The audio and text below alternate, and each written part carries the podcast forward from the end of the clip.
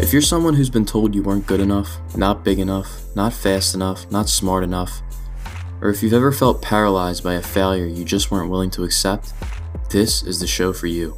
Hustle and Motivate is a blueprint built by guests who've overcome obstacles, silenced critics, and overcome adversity by seeing every failure as an opportunity, realizing the true power of the underdog mentality. This is Tyler O'Shea, and you're listening to Hustle and Motivate.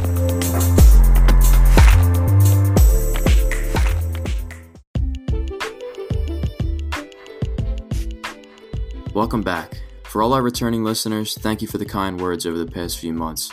Your support really means the world to me. Today's guest is a totally blind man who, in his own words, transformed himself from a morbidly obese, failed carnival owner to a respected amusement equipment broker in the best health of his life. Known as the blind blogger, Max Ivey is always up for new challenges and opportunities. With three published books, his own podcast, and a blog, He's trying to help others find the courage to do the same. Here is Max Ivey. What was it like growing up totally blind? Like, for people who don't know, could you just try to describe what that was like? Maybe a better way to ask, ask that question is, you know, in addition to the struggles every kid goes through, what other things did you have to learn that most people might take for granted? Right, right. Well, I didn't um, go completely blind until I was in college. I didn't start using a white oh, cane wow. until I was in junior high school. Um, but through throughout my life, it seemed like I was always having to adjust and learn new things because the thing that's caused my vision loss, uh, RP, has re- resulted in a gradual, well, sometimes not so gradual loss of vision. So uh, when I was four or five, six years old, it didn't really affect me at all except uh, they noticed I fell down and ran into things more than than the rest of the kids did. And uh, like I say, as I got into junior high school, I had a little bit uh, bigger drop off in vision, so I had to start using a white cane and um, started learning to read braille and started using first a first large print, then a large, then a like a closed circuit TV to magnify the text, and then eventually to audio and braille only. Um, they had instructors come and teach me about crossing streets and using buses and tr- and you know we didn't have trains but the airport and things like that and um, I, I grew up in a family that was a large family my mom had uh, five brothers and sisters uh, we lived in on a piece of property where all the families had a house so um, when the bus stopped at our house to let kids off, it took a while. And because of that, you know, I I had uh, a lot of uh, cousins plus my younger brother to to look out for me. Sometimes they changed the rules of the game, so I had a better chance to play with them. Uh, when, as as you know, but maybe your audience doesn't know yet, my family was in the carnival business, and some of them still are during the spring and fall, we would stay with relatives. During the summer, when we would uh, we would travel with the rest of the family, um, my grandmother and other people would put me to work, thinking that as long as they had me doing something where they was watching me, I wasn't going to get hurt or get into trouble. So um, they would like, yeah, Max, we're going to let you do stuff none of the other kids get to do. Uh, we're going to let you help put the popcorn in the boxes and put the butter on them or put the syrup on the snow cones and stuff like that. So my grandmother was a great believer that you could not be bored if you had something to do. And then uh, as I got into high school, I would work on the weekends uh, and I went to college. I got a, a, degree in political science. I attempted to get into law schools, but was not successful. I did the training at Lions World Services for the Blind in Arkansas to work for the Internal Revenue Service, which I did for about three years before I finally decided my mental health was more more valuable than the check they were writing me. Um, I spent a lot of time with taxpayers who had just gotten that letter saying all the nasty things we could and would do to them if they didn't pay. so that was not a fun job. When it got to the point where I'd get up in the morning and go, okay, I have th- three blocks to walk from here to the to the office. There's a payphone at the Grandy's chicken joint between here and there.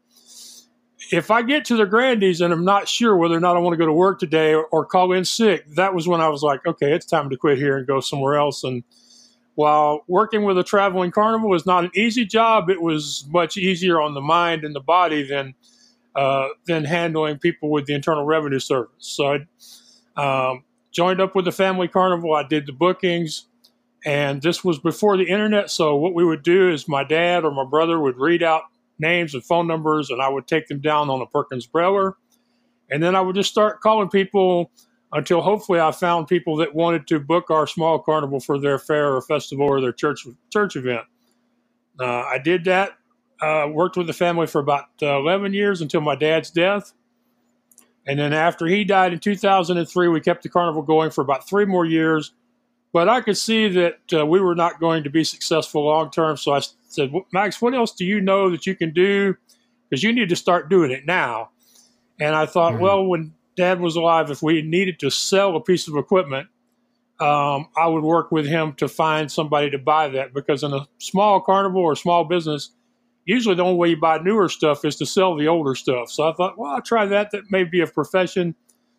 And of course, man, did I not have the first clue how much I didn't know um, because this was the beginning of people doing business online with websites and – I didn't know what HTML or PHP or Java or any of that stuff was. We filed for a domain name as the Midway Marketplace, not having the first clue how I was going to get online or manage a website or any of that stuff. Uh, my brother Michael, who is one of those gifted people who has an extra gene because he understands electronics and computers and the internet and a lot of other things I don't even want to know about. He uh, he built my first website but then he got a really high paying job working for another carnival owner. And I was without a webmaster. I didn't have the money to hire somebody. If I had had the money, I'm not sure I would have had the trust to turn the, the keys to my car over to somebody else. So yeah, I was like, yeah. what do I do next? So I started asking a bunch of questions online. And eventually somebody pointed me to the W3C.org schools. And they said, if you'll just go through their tutorials you'll learn a lot of this stuff, and then you can come back and ask us some smart questions, which implied to me that they were tired of answering my dumb ones. So I did that. I started, you know, I figured out how to create the homepage and links and uh, your email link and images and stuff, embed images and stuff like that. And I did okay, except for the one part where you select your colors for your website. Um, at this time, I have very little vision, and online you have two choices. You can either use the numbers that match up to color names or colors, or you can use the names. And I was like, you know, I got no idea what number goes with what color of blue or yellow, or so I just decided to go with the words. And I picked yellow for the background because when I could see, I remembered that things looked better on the midway on yellow than they did on white. I chose blue for the text, red for the link text, and orange for the previously clicked link text. And what I would find out later is that the yellow was once called ice screaming yellow, the blue was navy, the red was brick, and the orange was fluorescent orange, like something you see off the side of a dive bar. Uh, I was oh, told man. more than once my site was so bright it could be argued over by Ray Charles and Stevie Wonder. it was bad. It was very oh, bad, but it was a website. This was pre WordPress, pre Wi Fi, pre Facebook, and other social media. And what I did was the same thing I do now is okay, this is as good as I can do the website right now. So do I do I you know fret about the site? Do I worry about it? Do I you know try to make it better even though I know in my heart there's only so much I can do to it? Or do I focus on selling the equipment? So what I did was I've spent my time on what I could do something about. I reached out to people and and tried to convince them to put their equipment on my website which wasn't easy because there were other websites operating on a free basis where people didn't have to pay you anything because those sites had had other businesses before the internet and they had sponsors, so they didn't have to charge. I was telling people, yeah, I'll sell your equipment, but I need you to send me 10% of whatever we get for it when you sell it. And they're like, mm-hmm. why should I pay some new guy I've never heard of 10% when I can get done for free other places? You know, so I had to figure out ways to get people to list their equipment, to actually to even answer my emails. And before I ever heard about the idea of a lead a lead magnet, lead magnet, however you say that phrase, mm-hmm. um, I thought, what can I do for these people that they want and need that they'll decide they want to start opening my emails? And I thought, everybody's trying to get traffic to their website. So what if I give them a free link on my site? but go a little farther and create the link for them. Send them an email and say, look, here's your link on my website. This is going to help you get traffic to your site. It doesn't cost you anything. All you have to do to for me to leave it here is to agree to get an email from me no more than once a week. And from that, I grew a huge global international email list that I still use now, although I don't focus as much on the selling of amusement equipment as I used to. But that was, you know, it's like a lot of things for me is is more about doing than knowing what the heck I was doing or what it would be called or how you're supposed to do it. But basically just doing what I could and then doing the next thing after that. So that's you know, that gets you from me being a blind kid growing up in a carnival family to the Midway marketplace.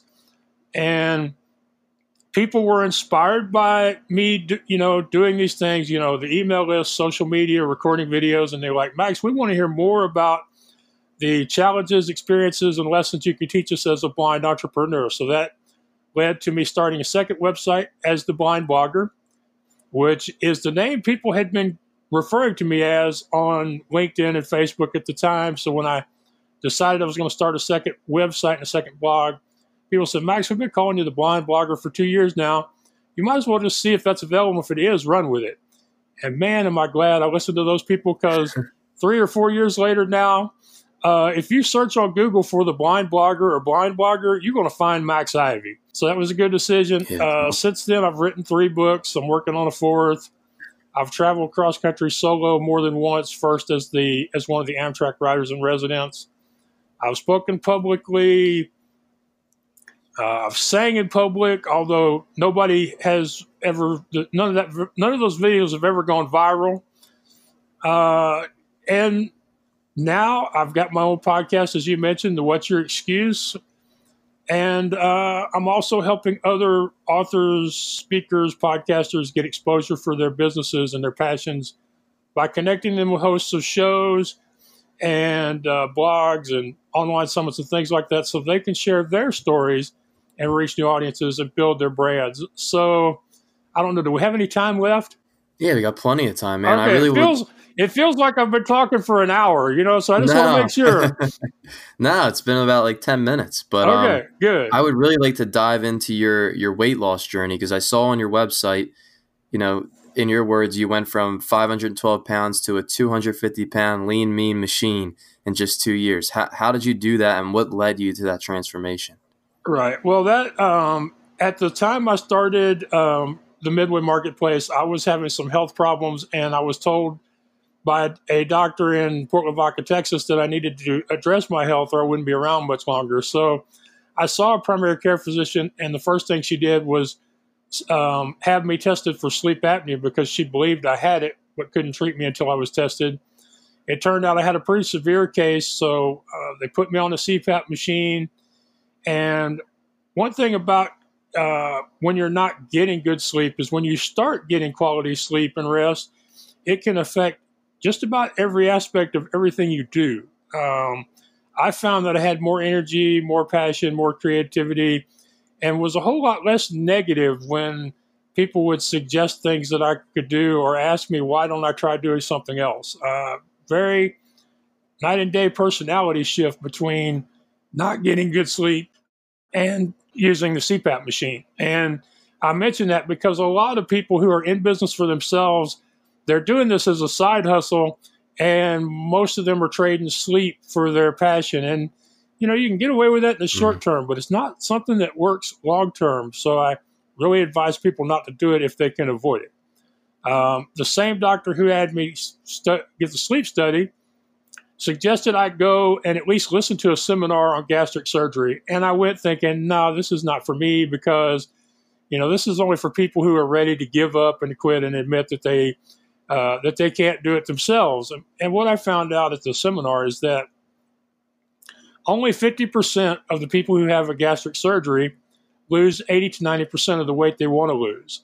And the ones who succeed succeed because they do a lot of hard work and they change their lifestyle one small piece of it at a time over the course of the months before and after having the surgery. And the reason that I'm not back up to 400 or 500 pounds is because I did change so many things. I uh, exercise more regularly, drink a lot more water, have replaced liquids like milk and, and juice with solids like uh, string cheese, cottage cheese, and actual fruit or dried fruit.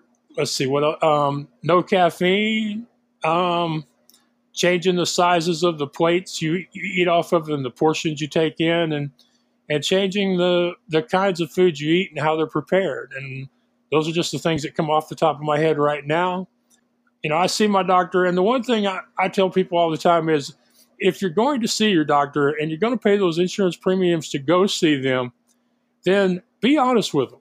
When they ask mm-hmm. you if there's anything that you are concerned about, then tell them. If they ask you, if they tell you that you need to lose weight or do something else that that they believe will improve your health and your lifespan, then don't just say, "Yeah, I'll do that," and walk out and hope you don't see them again for a year. Tell them, "Okay, you think I need to do this, and I agree. You're probably right. Um, I need some help. And what can you do? What can the system do to help me accomplish these things that you believe I need to in order to improve my health?" Mm. So, tell me about the process of writing a book. Right. Well, I like to tell people that I never intended to write three books. I never intended to write a book as far as that is concerned. But a good friend of mine online, Eve Koivula, basically dared me to write a book. And I often tell people that one of the best things that can happen for you is for a good friend to double dog dare you into doing something that you've never thought about doing or that you're scared of doing. And she said, Max, I want you to be on this online summit with me in a couple of months. There's four other women lined up. And I think you would make a good fifth person. She said, but you need to have something you can give away or something you can sell cheap or for less than what you'd usually charge for it. I think you should write a book. I'm like, I've never written a book. I have no desire to write a book. She said, Well, I think you could. I said, I wouldn't even know where to start. She said, I'll send you a resource I wrote for writing your first book. She said, and I think you can do it by the time this summit starts. I said, Yeah, sure, that's going to happen. That's two months away and she shared with me her favorite quote from Richard Branson, which is promise to deliver and then figure out a way how, or something along those lines. And I said, you know, that sounds great. It sounds like something I would believe in. But if this don't go well, I'm going to blame it all on you at the time of the summit. She said, that's fine. So I start writing the book.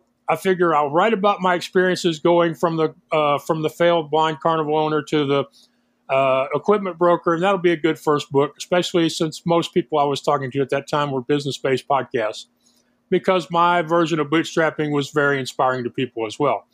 Um, I started writing it a few weeks later. She says, Max, the, there, the four other women in this in this thing have decided that it would make a better marketing hook if it was all women. So you're out. And I said, well, that's fine because I grew up a, a carny. I've got, you know, I've been a promoter. I've got what of people like Ray, like uh, like you know, like Colonel Parker and uh, and Barnum running through my veins somewhere back in the distant past. I understand about putting feet on the ground, butts in the seats, or faces behind the screen. I said, but I've started writing the book. I'm enjoying writing. I'm not going to stop. So I finished the book in October. And then the usual writer's fear sets in because I was like, I don't know about this. The book really didn't feel long enough or important enough. There didn't seem to be enough in it. And I started uh, sending it to people that I knew, that I trusted, and asking their opinions. And everybody was telling me how great it was. And I was still nervous. I was like, nah, I don't know about this. And finally, a woman I know in California, a coach, said, Max, I know who your editor is or who you've used on your website because you've mentioned her in the past. And her name is Lorraine Reguly uh, she has a website called wordingwell.com. And, you know, part of my brand is not only accepting help from others, but giving thanks for it when they do. So I had to get her name in there. I hope that's okay with you because without her, there would be no books. Yeah. So she's like, Max, I know who this, I know who she is. So if you don't send it off and start getting this published, I'm going to send it to her for you. So I did that. And between November of 2013, January 2014, we did work together to get the book edited and published. And I do have to give her credit for turning my suggestions and what I did along my path into the exercises that are included in the book. And I think it was a I think it's a really really solid book, especially for a first book. So you you mentioned traveling cross country by yourself, singing in public, doing all types of adventurous things. Tell me about some of that stuff and, you know, what makes you so willing to take on difficult challenges. Well, I think part of the the thing and I've had a discussion with this with people. Some people refer to this as negative, some people call it just a different way of looking at things, but I like to tell people I'm not smart enough to be scared.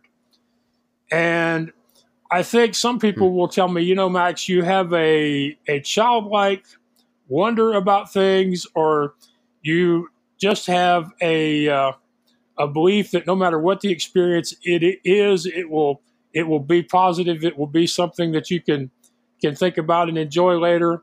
But I think the real thing is, is I just don't see these things as scary the same way other people do. Now I have a list of things I want no mm-hmm. part of. I I don't see any reason for bungee jumping, skydiving, whitewater rafting, or climbing mountains. Uh, especially since when you get to the top of the mountain, all you have to do is come right back down that puppy.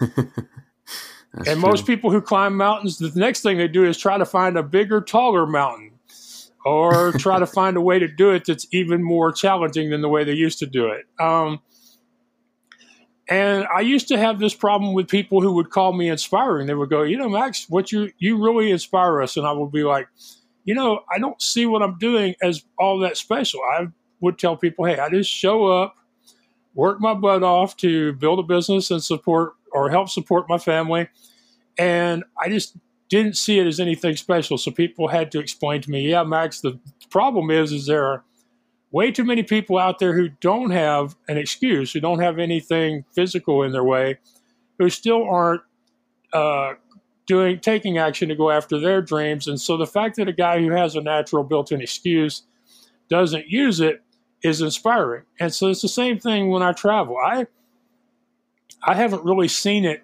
as scary. Um, and I hope that I never do because I think if it gets to the point where I start to go, well, and I really want to do that or not, then you know, then maybe I will stop doing things that, that I enjoy. The other thing I, I like to tell people is you get good at taking these risks when you remember that I spent 12 years traveling around the, the country with a small carnival in a, in a world of big carnivals.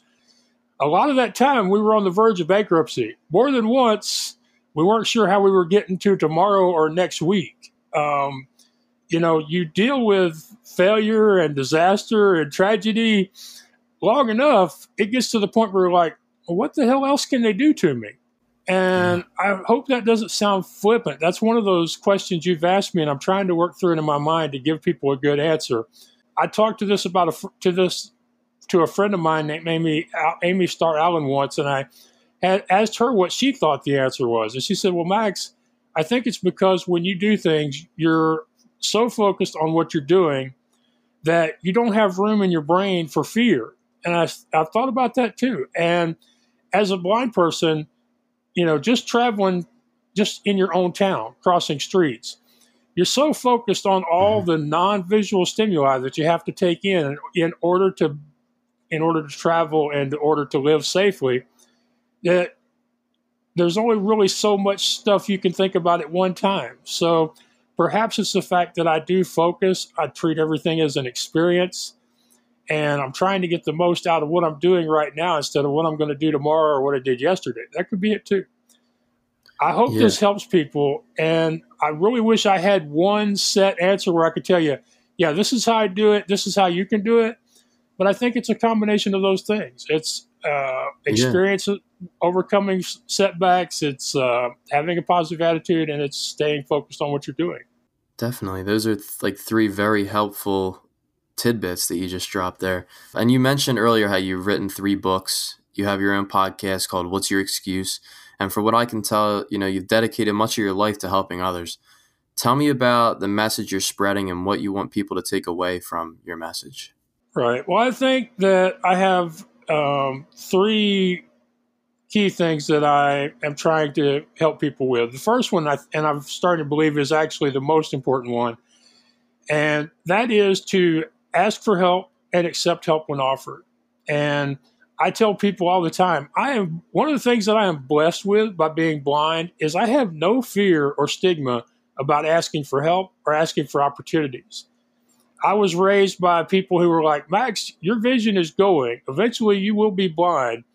So don't ever be afraid to ask for help because people will want to help you. And if you don't ask for help, you're going to end up in more trouble than if you do. So I was raised with a whole different mindset than most of the world. Most of the world's been taught either directly or by uh, implication that if you ask for help, you're weak, unprofessional, um, that there's something mm-hmm. wrong with you. And so I don't have that problem. And I do my best to try to help other people to see that we're not meant to do this stuff all by ourselves. It's more fun when you when you bring other people along with you or allow other people to be part of your story and part of your journey. Uh, and uh, I recently gave a talk about this, and one of the people who came up to me afterwards said, "Yeah, Max, interdependence is more important and more valuable than independence."